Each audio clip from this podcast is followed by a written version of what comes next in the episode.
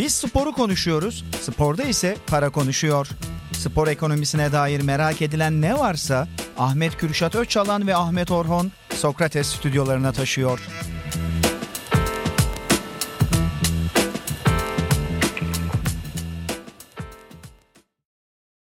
Sokrates'ten herkese merhabalar. Para Konuşur'un yeni bölümüyle karşınızdayız yine Ahmet Orhan'la birlikte. Merhaba. Geçen hafta sosyal medyanın spor ekonomisine olan etkisini konuşmuştuk. Bu hafta da datanın, verinin spor ekonomisine olan etkisini konuşacağız. Nereden aklına geldi peki veri konuşmak, data konuşmak Ahmet? Biliyorum spor ekonomisi konuşma aşkıyla yanıp tutuşuyorsun ama ilk önce ben seyircilerin bir Ramazan'ını kutlamak isterim. Evet, tabii. Umarım Aynen. e, hayırlı Ramazanlar herkese. Umarım bu ay hepimiz için huzur, mutluluk, barış Esenlik ve ferah. Ferahlık getirir, refah getirir. inşallah. Refahla ferah da çok birbirine benzeyen kelimelermiş şu anda. Onu da fark ettim. Muhtemelen Arapçada bir yerde aynısının şeyidir o. Aynen, aynen. Falan. Neden veri konuşmak istedim? Dedim ki yeteri kadar muğlaklaşamadık geçen hafta. Yok şaka bir yana veri ve veri analizi benim daha önce de birkaç spor dergisinde üzerine yazdığım konular ve sporda da etkisi çok. Bütün endüstrilerde, bütün ekonomide, bütün iş dünyasında verinin ve veri analizinin etkisi zaten artık akıl almaz bir seviyede. Hani bir örnek vereyim mesela. Şimdi Amazon biliyorsun dünyadaki en değerli şirketlerden biri Jeff Bezos da bunun sahibi. Hı hı. Amazon ne yapar? Amazon ne yapar işte? Kargocu. Ha, Kargo yani işte e-ticaret sitesi değil mi? Alırsın işte deterjanını alırsın bir şeyini alırsın onlar gelir. İlk öyle aslında Ha, bilinir aynen. yani birinci Biraz da etapta. şimdi ne oldu? İşte Amazon, Amazon- Prime'ı aldı. Evet. İşte şey var e, artık e, ne denir ona video servisleri vesaireler de var. IMDb'yi satın aldı vesaire. Ama sence buradan Amazon bütün bak bütün dünyada var ya her yerde var. Türkiye, Amerika bilmem ne falan e-ticaret. Ne Jeff kadar Bezos da zaten 10 adamdan Dünyadaki birisi. en zengin adamdan biri. Sence yüzde kaç kar elde etmiştir? Ya 100 liralık bir ciro oldu. 100 liralık bir Bu operasyonlardan Evet, yüzde kaç kere elde etmiştir? Yani 100 e-ticaret. lirasının ben diyorum ki 60 lirasını buradan kazanıyordur. Abi e-ticaret operasyonlarından çift taneye çıkacak kadar para kazanmadı. Yani yüzde iki ile altı arasında O bir kadar. gelir elde ediyor genelde. Hani son senelerde ufak tefek özellikle pandeminin etkisinde e-ticaretin biraz artmasıyla biraz oynama olsa da e-ticaret para kazandığı yer değil Jeff Bezos'un. Nereden para kazanıyor Jeff Bezos?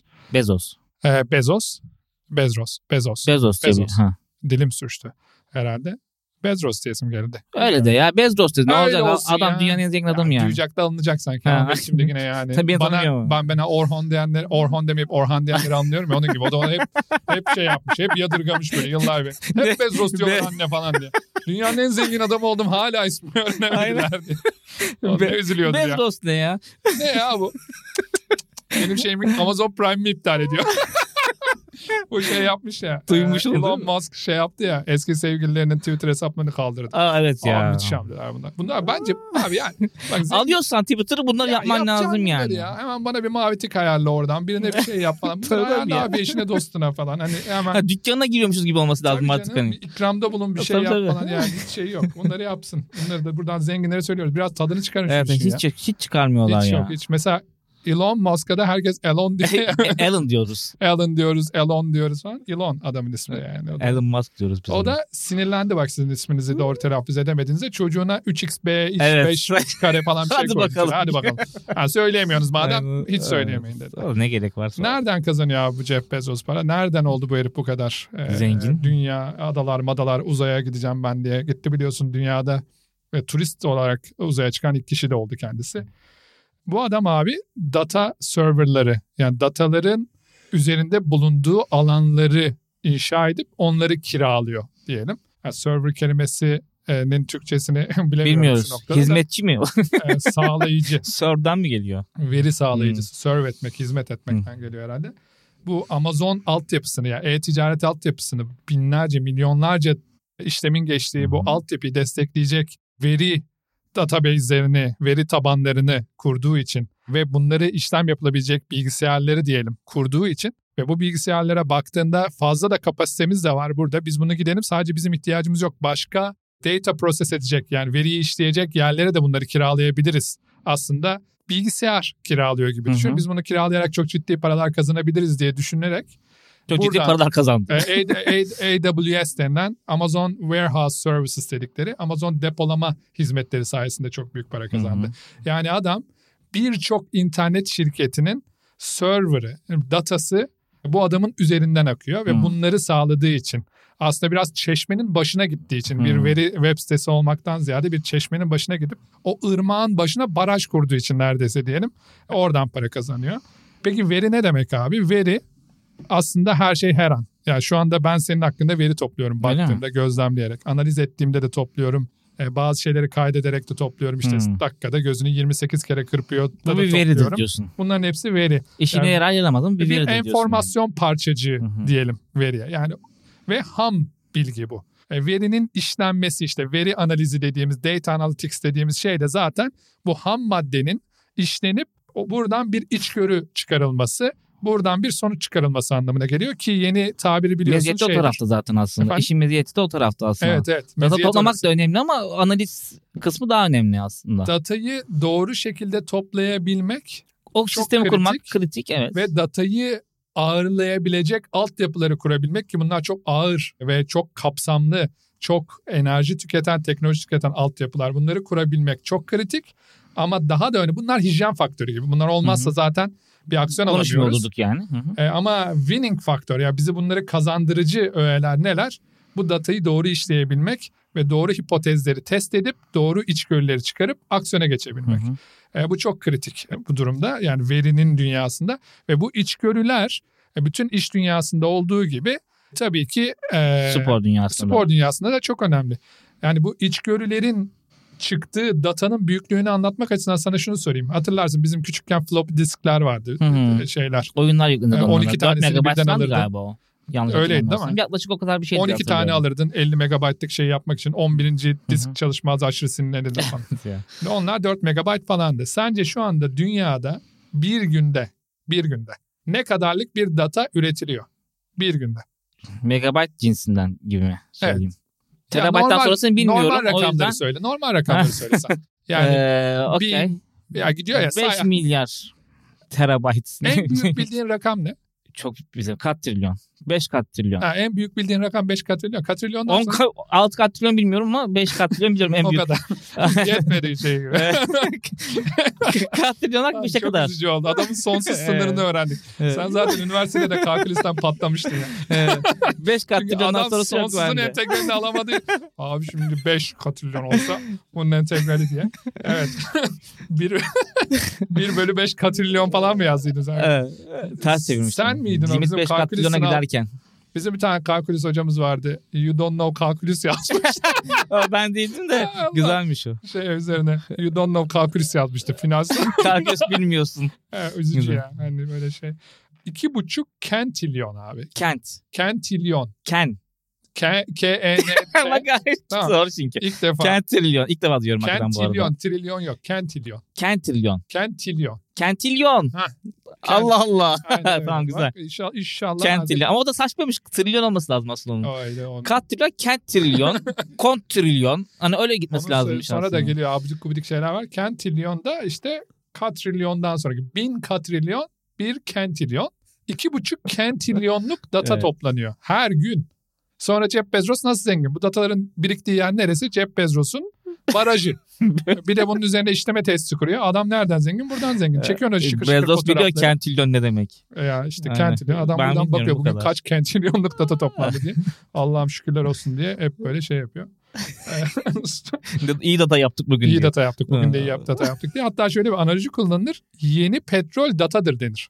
Hmm. Yani bu iş dünyasında şu anda en fazla koridor konuşmalarında telaffuz edilen ibarelerden biri. Kulaktan kulağa bunlar mı dolaşıyor Bunlar zenginlerin dolaşıyor. arasında? Zenginler artık e, petrolden sıkıldı. Yeni petrol data oldu beyler. Petrolden sıkıldı. Beyaz Gibi. beyaz petrol diyenler de var. White oil diyenler de var. Niye beyaz data onu da bilmiyoruz ama işte evet sab- yani siyahın zıttı gibi bir şey demek Jeff istiyorlar. Bezos beyaz olduğu için o çıkartmıştır onu muhtemelen. Ee, olabilir bilmiyorum. Yani burada şey çok kritik. Yani bu veri çok ciddi anlamda veri üretiyoruz. Bütün dünya olarak. Bu sporda da çok ciddi veri üretiyoruz ki ona geleceğiz. Ya taraftar olarak ciddi veri üretiyoruz. Sporcu olarak ciddi veri üretiyoruz. Kullandığımız ürünler spor ürünleri olarak ciddi veri üretiyoruz. İçinde bulunduğumuz yani maçlardan yani oyuncuların içinde bulunduğu maçlardan çok ciddi veriler üretiliyor. Operasyonlarından, spor operasyonlarından çok ciddi veriler üretiliyor. Her anlamda sporda zaten verinin çok önemli olduğu alanların başında geliyor. Totale şimdi bakacak olursak spor endüstrisi biliyorsun çok ciddi bir büyüme hali içerisinde. Evet. Yani- çok şükür. Çok şükür anlata anlata anlata büyüttüğümüz bir noktaya geldik. Yani bak bir senede 2021 yılında 355 milyar dolar bütün spor endüstrisinin büyüklüğü. 355 milyar dolar. Hı hı. 2022 yılında ne olmuştur sence? 355 milyar dolar. Senin 5 İki kentilyon. o kadar olmamıştır tabii de 700 o ikiye katlamıştır. Abi diyoruz. 4 500 e, sen- o kadar da artmış. Aa. %20'nin lafı mı olur aramızda? Evet bir ya. 100 milyar dolar O de- artmış. Söylemeye değmez onu ya. 150 milyar dolar Biz artmış. ne rakamlar gördük Biz burada bu- yani. bunları biz yemeyiz ya. Aynen. Bu ne artışlar gördük biz, Biz biraz yani. önce Cantillion'dan konuştuk ki sen. ya, evet, evet hemen adapte oldum hemen. Çok düşük geldi bu rakamlar. Şimdi mesela Golden State'in 7 milyar dolar olması fazla Hiçbir geliyor şey mu değil. Ha, işte. Değil mi? Hiçbir şey değil. Belki zamanla bunlar Cantillion'luk fırsatlar bunlar diye şey yapalım. Evet. yansıtalım. Ya spor o anlamda çok önemli ve spor analizi de ya spor endüstrisinin zaten büyüklüğü işte bahsettiğimiz gibi yarım trilyon dolarlar Hı hı. seviyesinde bahsediyoruz. Ve burada da 5 milyar dolara yakın bir para spor analitiğine ayrılıyor. Ki daha fazla para kazanalım diye daha fazla para kazanalım, muhtemelen. daha keskin ve daha doğru kararlar verebilelim Hı hı. diye. Yani kabaca ikiye bölebiliriz şeyleri. Hani verilerin İşten kullanıldığı alanları. Hı. On field, off field gibi. Yani saha içi bilgiler ve saha dışı bilgiler olarak ikiye bölünebilir. Saha içi bilgiler neler? İşte sporcu ile ilgili e, yapılan Hı. şeyler, alınan bilgiler. Sporcunun kullandığı enstrümanlarla ilgili, Giydiği kıyafet giydiği kıyafetlerle ilgili alınan şeyler. Bir yandan maçla ilgili istatistikler vesaire. Bunlar zaten on-premise dedikleri saha içerisinde, aksiyonun içerisinde olanlar. Off-premise dedikleri de iş dünyasıyla ilgili. Yani bu hangi formadan Operasyon satacağız, stadyumu nasıl tasarlayacağız, işte bilet fiyatlarını nereye koyacağız vesaire vesaire de off-premise gibi düşünebiliriz. Orada sana şeye bakıyorlar muhtemelen ülkedeki o insanların sosyoekonomik dengesine bakarak bir data belirleyip de bilet fiyatını belirliyorlar. Ama çok kapsamlı belirleniyor. Hı. Yani orada şimdi dakikaya göre değişiyor. Mesela yani aldığın zamana göre değişiyor. Zaman bir faktör. Hı hı. E, zaman yaklaştıkça maça fiyat ne oluyor? Artıyor. Artıyor. Çok yaklaştı ne oluyor? Düşüyor. Evet. Aslında bizim kara borsacıların kafadan yaptığı bir denklem vardır ya böyle arttırırlar arttırırlar arttırırlar satamadıklarında abi 50 Elde lira 50 kalınca lira veriyoruz diye. Bilet var bilet var diyorlar. bilet var Sonra en bilet var son telaş. Sen Onu- normalde sen bulursun kara borsacıyı. Burada seni buluyorlar. Evet demek Ya ki işte. oradan anlayacaksın ucuzladı bayağı bir piyasa Ya yani. şimdi ama bak Bu arada kara borsaya da karşıyız yani tabii hakikaten ki ya. karşıyız ama bak neyi işaretliyor bu? Bak kara borsa ne yapıyor abi? Ne yapıyor? Normal fiyattan alıyor, Tamam. kitliyor. Kime kitliyor? Bana kitliyor yine. Sen ne? O zaman niye bana o fiyattan Ama kitlemiyorsun be değil mi? taraftar diyorsun. Sen değil mi? razısın değil mi? S- Onu Ah, verdin razısın. İzleyeceksin o Fenerbahçe Galatasaray Evet. maçını. Madem sen niye o fiyattan bana böyle bilet satmıyorsun Taraftara diyorsun. kızmam ben. Kime kızarım? Kulübe sat Kulübe diyor- kızarım. diyorum işte. Demek ki burada ne yapamıyor? Senin ne kadar fiyat verebileceğimi anlayamıyor. Abi Amerika'daki NBA koltuklarını bak beşerli gruplar halinde fiyatlıyorlar. Hani şey Hmm. değil yani böyle maraton anladım anladım. kale arkası Türkiye'deki 500. adamla ortadaki adam aynı mı izliyor Değil. yani değil. Bir de Yani. o adamın ne zaman aldığına göre değişiyor. Hangi enstrümanı kullanarak iPhone mu kullandı, Android mi kullandı ve ona girerek aldığına göre değişiyor. Hı. Hangi vasıtayı Amazon'dan mı girdi aldı, başka bir Ticketmaster'dan mı aldı, Biletix'ten mi aldı Miami Heat maçına ona göre değişiyor.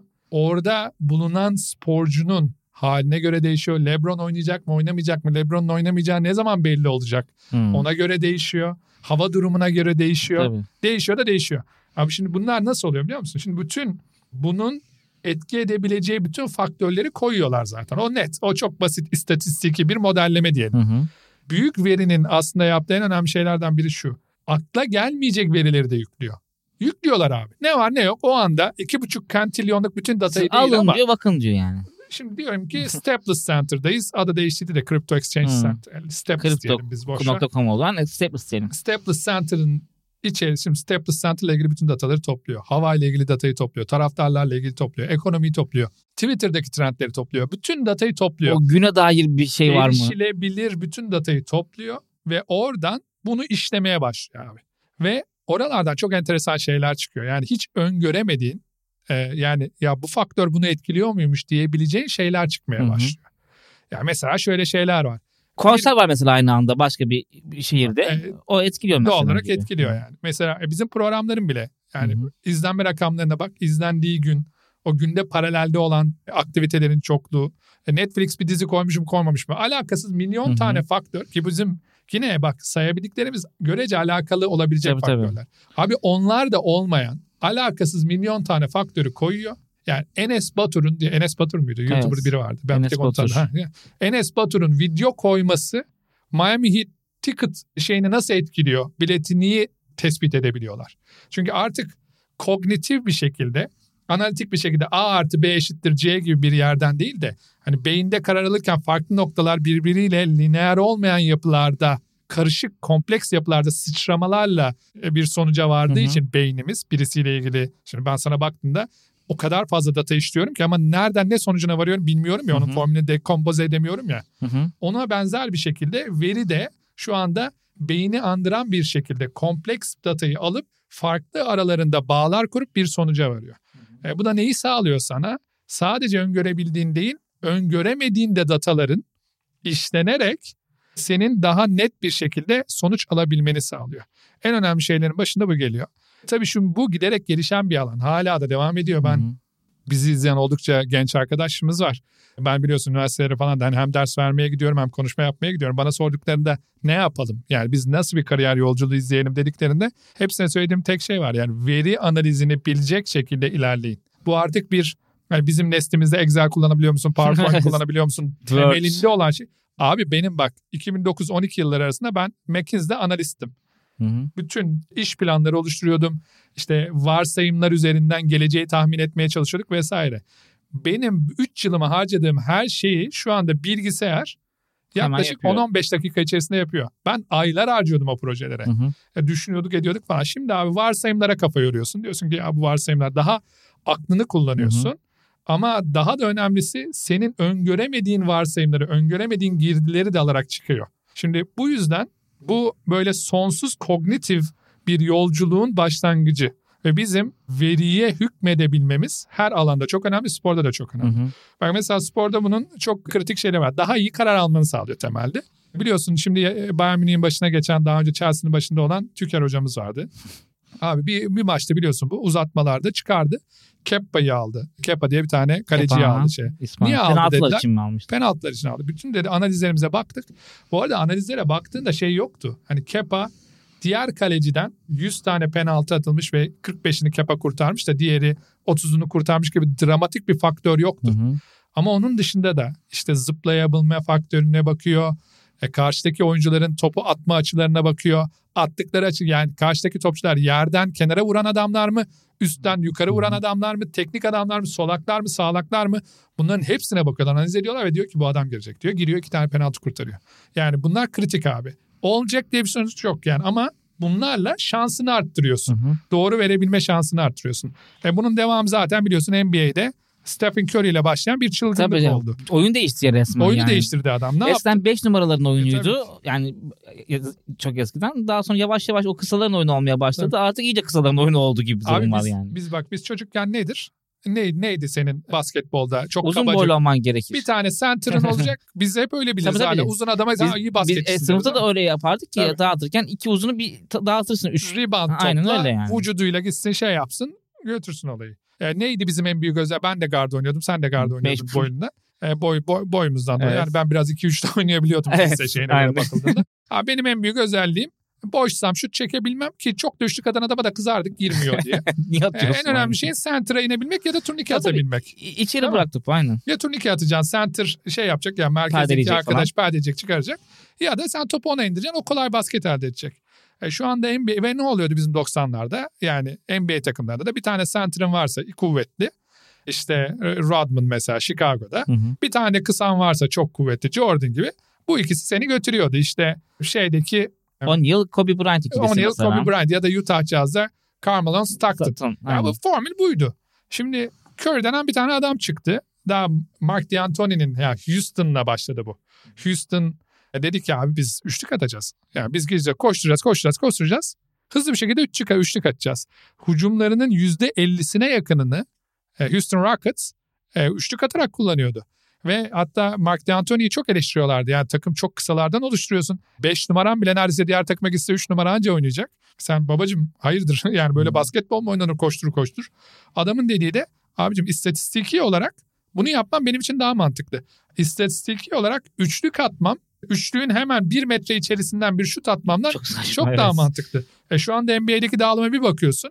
İnsanlar ya üçlük atıyor ya pota altından bitiriyor. Orta Aradaki- mesafeler biraz daha aradaki- azaldı. Evet. Neredeyse kalmadı. Kalmadı yani. Ki biz bile şey yapıyoruz ya abi niye oradan atıyorsun diye refleks olarak geriliyorsun. En gıcık olduğum şey benim normal iyi üçlük atan bir oyuncunun fake atıp içeri bir adım atarak orta mesafe atış yapması Dibinden ya. seker bile o Ya şeyin. step, yani yana at adımını üçlük at yine ya. Öyle fake atıp içeri giriyorlar ya ve Evet. stop jam shot atıyorlar daha sonra. Evet. Turnikeye de girmiyor bir yandan. Evet. Hani, turnikeye girse başka bir faul olma ihtimali var Evet. en kötü. O da yok. Böyle olunca ne oldu? 90 sayılarda bir tane NBA maçları 110-120 sayı bantlarına geldi şu anda. Abi Stephen Curry dedik mesela. Hani 2012 yılında 272 tane üçlük atmış bu adam. Kaç? 272. Evet, çok kuvvetli, yüksek bir rakam. 2015 sezonunda ise 402 tane üçlük atıyor abi. Ya bak yükselmeye bak. Şimdi NBA'de ki şeylere bakıyorsun. Yani hani 3 puan kullanma oranlarına bakıyorsun. Yani nereye gittiğine dair. Abi %33'lere varıyor oran. Daha Yani fazla üç üçlük puan. atmaya Yani hücumun bak 133 üçlükten mi oluşuyor? %13'lerde başlıyor. 1998'de %13'te Hücumlar başlıyor. %13 üçlükle bitiyor. 1998'de bak. Çok da uzaktan Evet. bahsetmiyorum. Jordan'ın işte Abi 20 sene içerisinde 2018'de 20 sene içerisinde %33'e geliyor. 98'de orta mesafe dediklerimiz %38'de başlıyor. Şu anda %19'lara düşüyor. Çünkü neden? Üçlük atabiliyor olman, üçlük üzerinden hücum kurabiliyor olman senin için çok daha yüksek ihtimalle Ya, başarıyı ilk- getiriyor. 3 hücumun ikisini üçlükle bitirdiğin zaman 3 hücum ikilikle bitirmişsin gibi bir şey oluyor çünkü. Üç hücumu 6 da- aldın, 6 sayı aldığın için yani. çok basit yani inanılmaz basit bir matematikle yapalım işte. Yani 3 hücumun ikisini %60'da Üçlük bitirdin attın. diyelim. 6 sayı. E, Ya da 4 hücumun ikisi olsun %50 ile atmış oldun Hı hı. 6 sayı. Şimdi senin 6 sayı atabilmen için ikilikte de %100 atmıyorsun ya. %75 yapmış. %65-75 diye 70 65-70 Hı. civarları diyelim. Abi şimdi bu 6 sayıyı elde edebilmen için senin 9-10 sayı 5 hücum yapıyor olman lazım. Hı. Bak birinde 5 hücum yapıyorsun, diğerinde 4 hücum yapıyorsun. Hı hı. Bu kadar işte yani şey yok. Zaten matematiği ortaya çıkıyor. Doğru üçlüyü bulmaya çalışıyorlar o yüzden E artık. doğru bunu üçlü. Artık doğru üçlük de şu- logo doğru üçlük oldu bazı oyuncular için. Hatta Zaten şu anda öyle bir durum doğru var yani. Bile yani şimdi 4 puanları konuşuyoruz biliyorlar. Yani Evet. Stephen de Curry'nin artık çıldırması. galiba. Olma ihtimali var abi. Olma ihtimali var. Ya çünkü yani artık Ya bilmiyorum iyi bir şey olur mu bilmiyorum ya. ben de biraz ben bazı şeylerin çok da değişmemesi gerektiğine inanıyorum ama biraz şey yapıyor insan. Oyun yani. göremiyor gibi oluyorsun yani. Git git git gel bir perdeye at şey orta sahadan at üçlük. Yani Yapacak bir şey yok. o da yani ne bileyim ya. 8 saniyede biten hücumlar. Abi sadece mesela hücumda da değil. Yani bu futbolda da var ya mesela ısı haritalarına bakılıyor. Yani ona göre hareketlere yani şimdi hangi topçu nereye gidiyor kısmı inceleniyor. Isı haritalarına bakılıyor. Nerede pres uygulanması gerekiyor. Ya çok basit örneği vardır abi. Rüştü neydi o degajı dikerken ne yapar bizim bizim takım? Sola gidiyor. Sağ, evet. Ya sola E, gider. sola mı gidiyordu sahaya? Bir tarafa giderlerdi. Tribünden bakınca görürsün. Evet evet. Sola gidiyorlar gibi aklımda kalmış benim. Niye? Abi bak analiz analiz yok orada da. Yani var da çok basit analiz var. Bakıyorsun o topu oraya atıyor üstad yani yapacak bir şey. Adam o topu bir atamıyor oraya. doğru. Oraya gidecek o. Kaç çizgisine doğru. Oraya gidecek abi. Yani hani Saçı mümkün mertebe yakın Tabii kenarlara yakın bir şekilde. bunu değiştiremeyeceğimiz, değiştiremeyeceğimiz şeyler için canımızı sıkmamıza gerek yok. Hayat böyle bir şeydir. Bazı şeyleri değiştiremezsin. Rüştü Ona göre adapte olman gerekir. E, yapacak bir şey yok abi. Rüştü üstad vuruyor sola vuruyor sola. E, ne yapacaksın? Gideceksin sola yapacak bir şey yok. Ne yapacaksın? Bizde e, küçükken bizde ne olurdu mahalle maçlarında? E, genelde kimse solak olmuyor ya. Genelde sağlık olur. Hani sol tarafı boş bırakırsın. Vursun vursun dersin ya. o kadar Evet, o abi. içgüdüsü olarak onu sen kendin yapıyorsun aslında. İşte- Abi e, işte bizim e, takım kaptanı kim? Basketbol takım kaptanı Melih Mahmutoğlu. Abi Melih nereye doğru vurarak daha iyi atıyor işte? evet mesela Bobby Dixon tam tersine. Yani Bobby Dixon hep sonuna kaçıp attığı üçlükler genelde girerdi. Yani belli ya. E şimdi ne yapıyorsun? Orayı savunuyorsun. Yani hani ama bunun daha Daha da sağa doğru gittiği zaman daha iyi atıyor. daha iyi atıyor. Tabii sağa doğru gittiğinde daha iyi atıyor. Abi bunlar kadar basit analizlerden tut daha kompleks analizlere, daha akışkan analizlere kadar her şeyini inceliyoruz. E mesela şimdi şey başladı. Load management diyorlar. Yük yönetimi. Ne yapıyorlar? NBA oyuncuları bizim aslında taraftarlar olarak çok da hoşumuza gitmeyen bir şey. Ne? Her maç abi ben LeBron James oynamaya gitmişim. izlemeye gitmişim. Oynamaya. Allah dur bakalım İnşallah. A- Allah söyledi. LeBron James oynamaya dedin ama LeBron NBA James- 2K falan gibi bir şey oldu o Ama artık. o hani. kadar da şey gibi yani işte hani yani dil, aklım düşünse dilim el vermiyor gibi bir şey. LeBron LeBron James'le James basket oyna. Ya çok değişik olur ya. LeBron James'le basket oynasa. Evet farklı olur. Ne oluyor bilmiyorum. Bir şey o anlaşılmaz. Bir şey yapmaz ki adam ya. Verir sen atış yaparsın blok. Hayır. Yani ben ona karşı oynamak istemem de asist masist yapmak istemem. Alev Onunla beraber oynamak güzel olur evet. Onunla Ne beraber yapayım oynamak oğlum? güzel. LeBron James'e turnike mi atmaya çalışacağım? umursamazsın ya. Sallamaz zaten bence yani. Ama öyle de oynamak istemezsin yani. Yani LeBron. James de ha, çocukla oynar gibi. LeBron James Dwayne Wade'i çağırsın mesela. Evet evet. Dwayne Wade senle takım olsun ben LeBron'la takım. Onu istersin. Aa, güzel yani. olur. Bir şey olur. İkiye- Onu istersin. Hatta ikiye bir oynayacaksın mesela. İki aynen. LeBron James'e sen Ha. Ne Doncic'e karşı mesela. Yeneriz canım. Oğlum en Belli olmaz işte ben. Oğlum bunlar- geçer. bunlar- Biz, bizim etkinliğimizin çok olacağını Bunlar zannetmiyorum hırs yani. gibi adamlar bunlar şey yaparlar ya. Vermezler topu. Bize bize Evet. kenarda dururuz yani. evet, muhtemelen. Pas vermez sana muhtemelen zaten. Doncic verebilir o rahat ya. Bir de Balkan çocuğu. Doncic de geçenki asistini gördün mü? Ay, inanılmaz. Yani LeBron bu arada yani o da O da, o da yazmış zaten. Bu dizinin Evet. sen yazmış. E, delilik Evet, bu evet. demiş. Ki bunu diyen de dü- yani Evet, en iyi pasörlerinden yani. birisi ligin. Bu load management dediğimiz yani yük yönetiminde de kullanılıyor. Ne bu? Artık şeye bakıyorlar abi.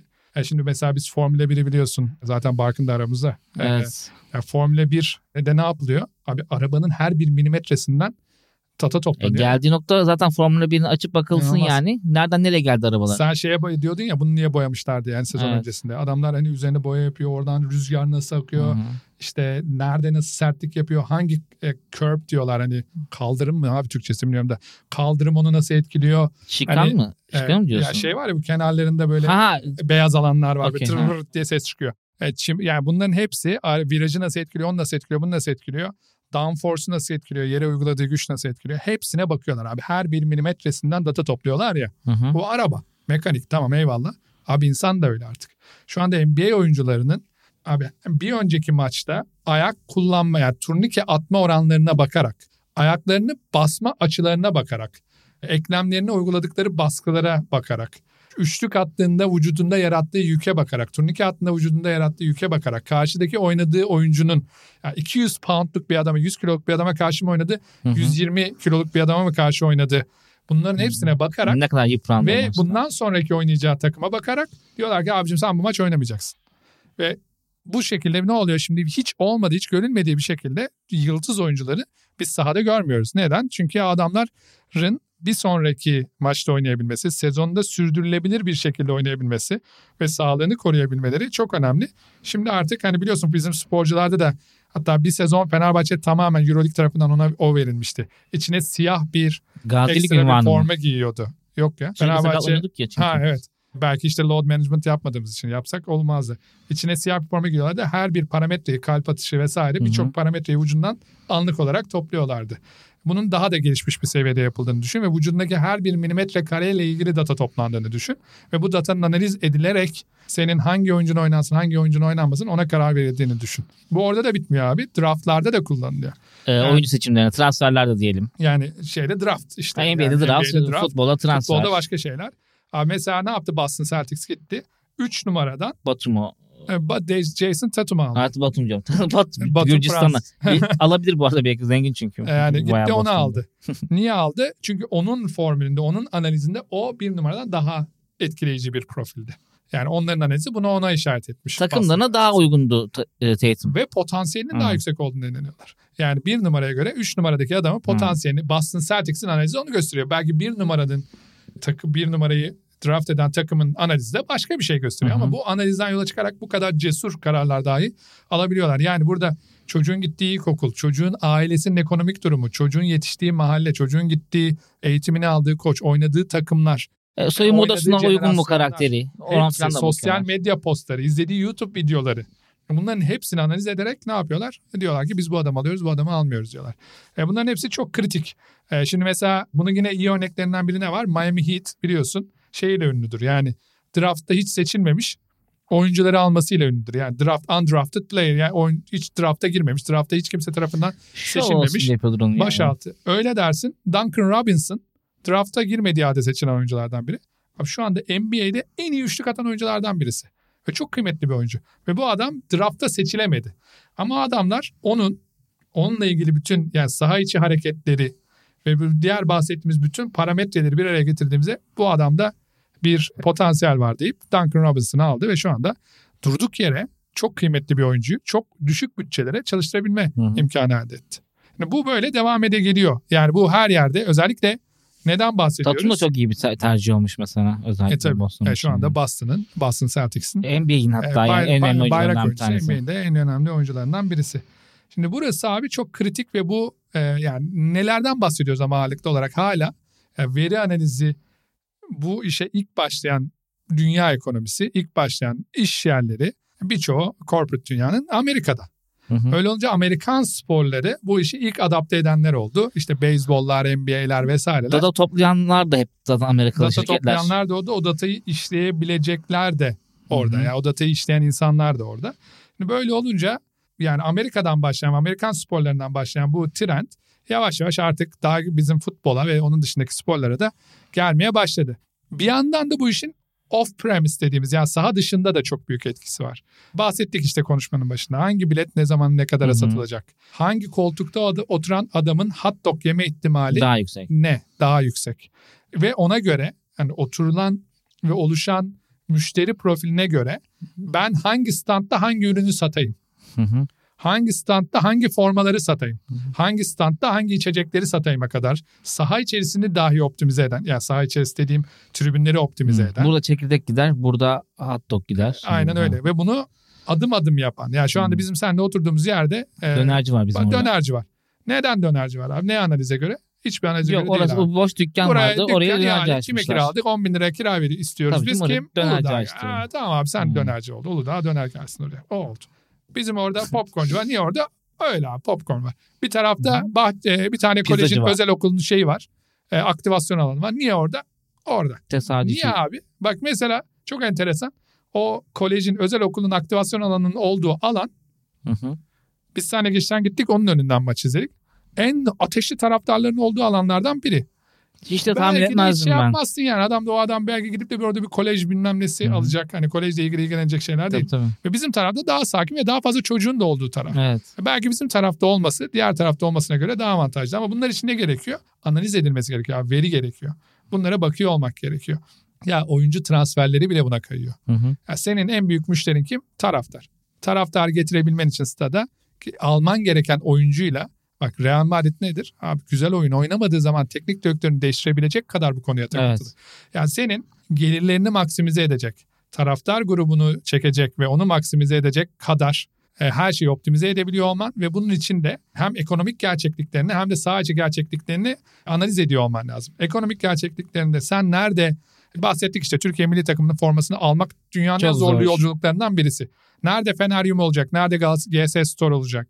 Burada ürünler hangi zaman ne kadara satılacak? Hı hı. Hangi ürünler satılacak? Ne gibi tasarlanma olacak? Hangi ünlü kullanılarak bu ürünler pazarlanacak?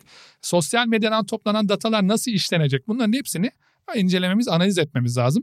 Bu ne demek oluyor abi? İşi gücü yokmuş gibi spor kulüplerimizin bir de hakikaten veri ekipleri kurmaları gerekiyor abi. Bu veri ekipleri ilk başta oraya yapılan birkaç yüz bin dolarlık yatırımlar çünkü bu veri analizini yapabilen insanlar ciddi de global anlamda talep gördükleri için maaşları ve gelirleri yüksek insanlar göze batacak gibi olsa da kısa vadeli düşünülmemesi ve burada uzun vadeye odaklanılması ve bu insanların kendi yatırımını misli bir şekilde çıkarabileceğinin farkında olunması gerekiyor ve bunun yapılması gerekiyor. Bizim kulüplerimizin veri merkezleri kuruyor olması gerekiyor ve bu ve bütün iş yerlerinin de bu arada. Hı hı. Ya bizi dinleyen ve işte çalışan herkes, iş sahibi olan herkes ya da bir gün kendi işini kurmak isteyen herkesin yapması gereken en önemli şey İlla spor ekonomisiyle alakası yok. Bütün ekonomiler için geçerli olan bir şey bu yani. Biz konumuz spor ekonomisi olduğu için onun örnekleri etrafında konuştuk. Datayı doğru şekilde toplayıp bu datayı da en iyi şekilde analiz edip oradan çıkan içgörülerle hareket ediyor olmak gerekiyor. Yoksa öteki türlü artık bu kadar rekabetin arttığı, stake'in yani ipin ucundaki e, çıkarın çok yükseldiği ya- yarım trilyon dolarlık bir piyasadan bahsediyoruz spor ekonomisi Hı hı. üzerinde. Piyasalarda durum giderek ne oluyor? Zorlaşıyor.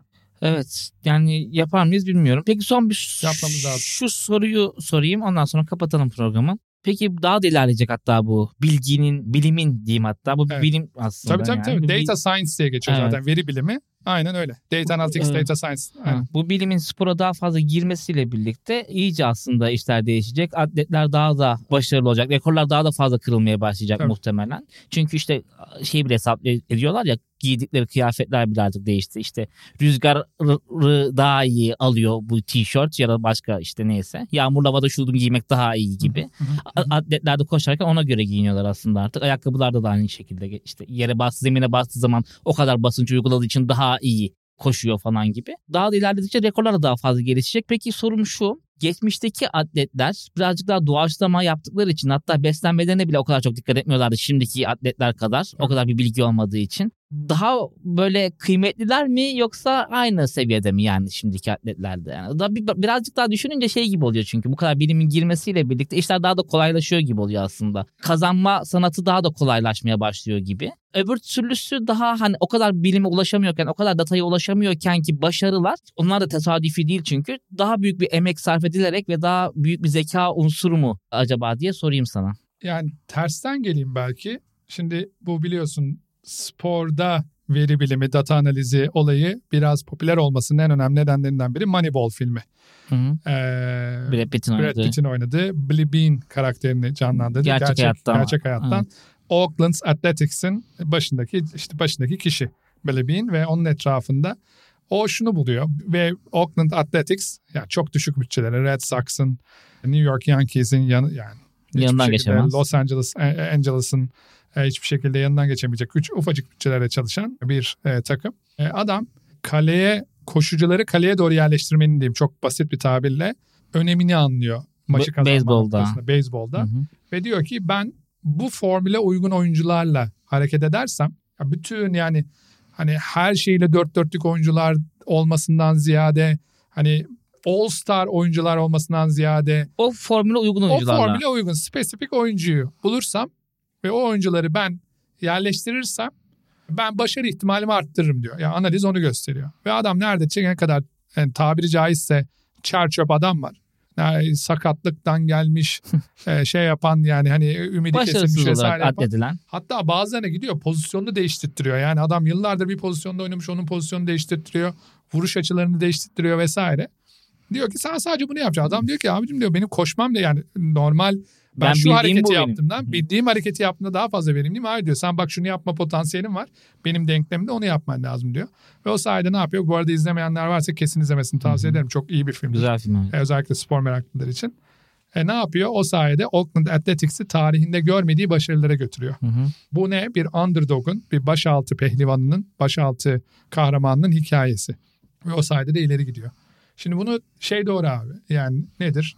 Spora da geldiğinde ne olacak? İşte futbola geldiğinde diyelim hani ülkemizde en fazla takip edilen spor olduğu için Real Madrid'ler, Barcelona'lar, Manchester United'lar zaten burada Bayern Münih'ler adımlar atmaya başladılar. Ama onlar da daha gitmesi gereken yerde değiller. Bizden ilerideler ama hı hı. gitmesi gereken yerde değiller. Biz buraya çok çabuk odaklanabilirsek, çok hızlı bir şekilde burada doğru adımları atabilirsek hem iyi oyuncu yetiştiririz hem başarı ihtimalimizi arttırırız. Hem de modern futbolun geriden takip eden değil de takip edilen oyuncularından birisi olmanız haline gelir. Ya bu bir devrim imkanı. E, ben yazdığım zamanda makalelerde de sporda veri devrimi diye yazmıştım bunu. Abi devrimde ortalık karışır abi. Karışıyor şu anda ortalık. Şu anda bizim fırsat çıkarmamız lazım. Bak nasıl ne dedik? Veri yeni petroldür. Hiç dünya gündeminde olmayan körfez ülkeleri petrolle birlikte şu anda en büyük spor kulüplerinin sahibi, en büyük mülklerin sahibi haline geldiler. Ve 30-40 senede oldu bu transformasyon. Daha 30-40 sene bile değil yani son 20-25 sene asıl bunu çok hızlandıran ama totaline bakacaksan 30-40 sene. Benzer bir transformasyon hem ekonomide hem de doğal olarak spor ekonomisinde olacak. O yüzden de biz bunu bir fırsat olarak kullanabiliriz. Ama şu kısmına katılıyorum. Bu biraz o işin romantizmini alıyor götürüyor mu kısmına katılıyorum. Yani atletizm biliyorsun yani dünyadaki en eski organizasyon ve çok izlemesi çok güzel. Yani bir insanın çıkabileceği maksimum noktayı zirveyi görüyorsun gibi. Ve hakikaten izlerken insanın bir baş kaldırısını görüyorsun insani sınırlara gibi. Bunu bu teknoloji, veri analizi, daha iyi beslenme vesaire bunların sonucunda alınan aksiyonlarla daha da uca götüreceğiz. Bu bizi daha da şaşırtacak insani Hı-hı. sınırların ötesine geçiyor olmak. 9'un altı inebilir miyiz sence? Ee, 100 metrede. Bir noktada ineceğiz. İneceğiz yani bir noktada ineceğiz. Ama hala bir yandan da şu öğe de var. Ee, geçen yine başka bir programda söylemiştik. 7 aile 7 B'nin futbol maçındaki heyecanı da vermiyor abi Real Madrid Barcelona bile olsa. Yani o Biz şimdi seninle koşuya koşu yarışına gitsek daha eğlenerek izler insanlar. Biz desek kim hangimiz daha fazla koşacak diye. Daha fazla düşeriz düşeriz o piste zaten oraya gidene kadar. O ayakkabılar falan çivili mi bile oralarımız buralarımız hep buralar. Bak düşün buralarımız kanarken 100 metre çizgisine doğru koşabiliyor olmamız Büyük büyük Daha bir şey olay ya. olur. yani şey kısmını unutma yani sporun romantik kısmını kaybedebilme ihtimalimiz beni üzüyor. Çünkü spor abi hemzemin bir şey. Bahsettik bir önceki programda da. Yani futbol herkes oynayabildiği için futbol. Hı hı. E, Çünkü bir teneke kutuya bastığında ve topa vurmaya başladığında ya bir şeye vurabildiğinde ve İki onu, tane taş olsa yetiyor. ha, yani. onu bir yere e, sokabileceğin bir yer olduğu noktada yeterli oluyor değil mi? E, şimdi bu çok güzel. Ama şuna dönecekse olan şimdi ben sen şey diye heveslenemiyorsun ya küçük bir çocuk. Yani hevesleniyorsan da bayağı hani hayal gücünün e, iyi olması lazım. Ben bir Formula 1 pilotu olayım diye Hı Türkiye'den. hı. Biraz zor. Çok zor. Yani Türkiye'den çünkü abi alt kategoriler yok. Yani 3-4 yaşında başlıyor bu çocuklar go kart'ta. Şimdi onu yapamıyorsun ama 3-4 yaşında bir çocuk Arda Güler'i görüp "Ha, ben Arda Güler olacağım diyebiliyor. Arda Güler. Real Madrid'in gündemine gelebiliyor. Şimdi o romantik ruhu kaybetmeden nasıl ilerleyebiliriz sorusu hep önemli olacak. Çünkü öteki türlü insan tarlalarından sporcular yetiştiren ve robotlaşmış Yoksa o robotların sadece eti kemiği olan versiyonlarını ortaya çıkarmış bir yapı olacaksa spor tadımız kaçar. Hı hı. Ama bu yolculuk kaçınılmaz olarak ilerliyor. İnşallah oralara o kadar dramatik yerlere gelmez ki buralarda şeyin çok önemi var. Regülatörlerin, düzenleyicilerin çok önemi var. Ki Formula 1'de bile rekabet artsın Tabii bazı tabii. Ar- arabalar evet. Yani bu salsalar belki yani başka bir yerlere gelecek aslında. Teknolojiyi değiştiriyor, arabaları limitliyor, şimdi bütçeyi limitlediler, başka şeyler yapmaya çalışıyorlar. Bir Mesela rekabet istiyor Formula 1. Böyle Tabii. birisini alıp gitmesini istemiyor. Ona göre hemen engeller geliyor. ki bu araba bu sporun 3 bölü 2'si arabadan gelir, 3 bölü 1'i şoförden gelir, pilottan gelir e, Formula Diyorsun 1'de. sen, aynen. Ben öyle diyorum. Abi diğer tarafta yani futbol ve benzeri daha tamamen insana dayalı sporlarda bu robotlaşma, makineleşme öyküsü gerçekleşecek belli bir ölçüde daha ve biz de bundan bu devrim yaşanırken hızlı bir adım atıp bundan hakkımızı almalı ve oyuncularımızı en iyi şekilde yetiştirmeli, en iyi şekilde taktikler vermeliyiz ve en iyi şekilde gelirlerimizi optimize etmeliyiz. Ama umalım ki e, sporun o güzel ve bize ümit veren e, ruhu e, bu devrimin e, arasında kaybolup gitmez. İnşallah. Teşekkür ediyorum. Ben teşekkür ederim. Bu haftada datanın yani verinin spor ekonomisine olan etkisini konuştuk Ahmet Orhan'la birlikte. Ben Ahmet Gülşat Öçalan. Haftaya tekrar görüşmek üzere. Hoşçakalın. Hoşçakalın.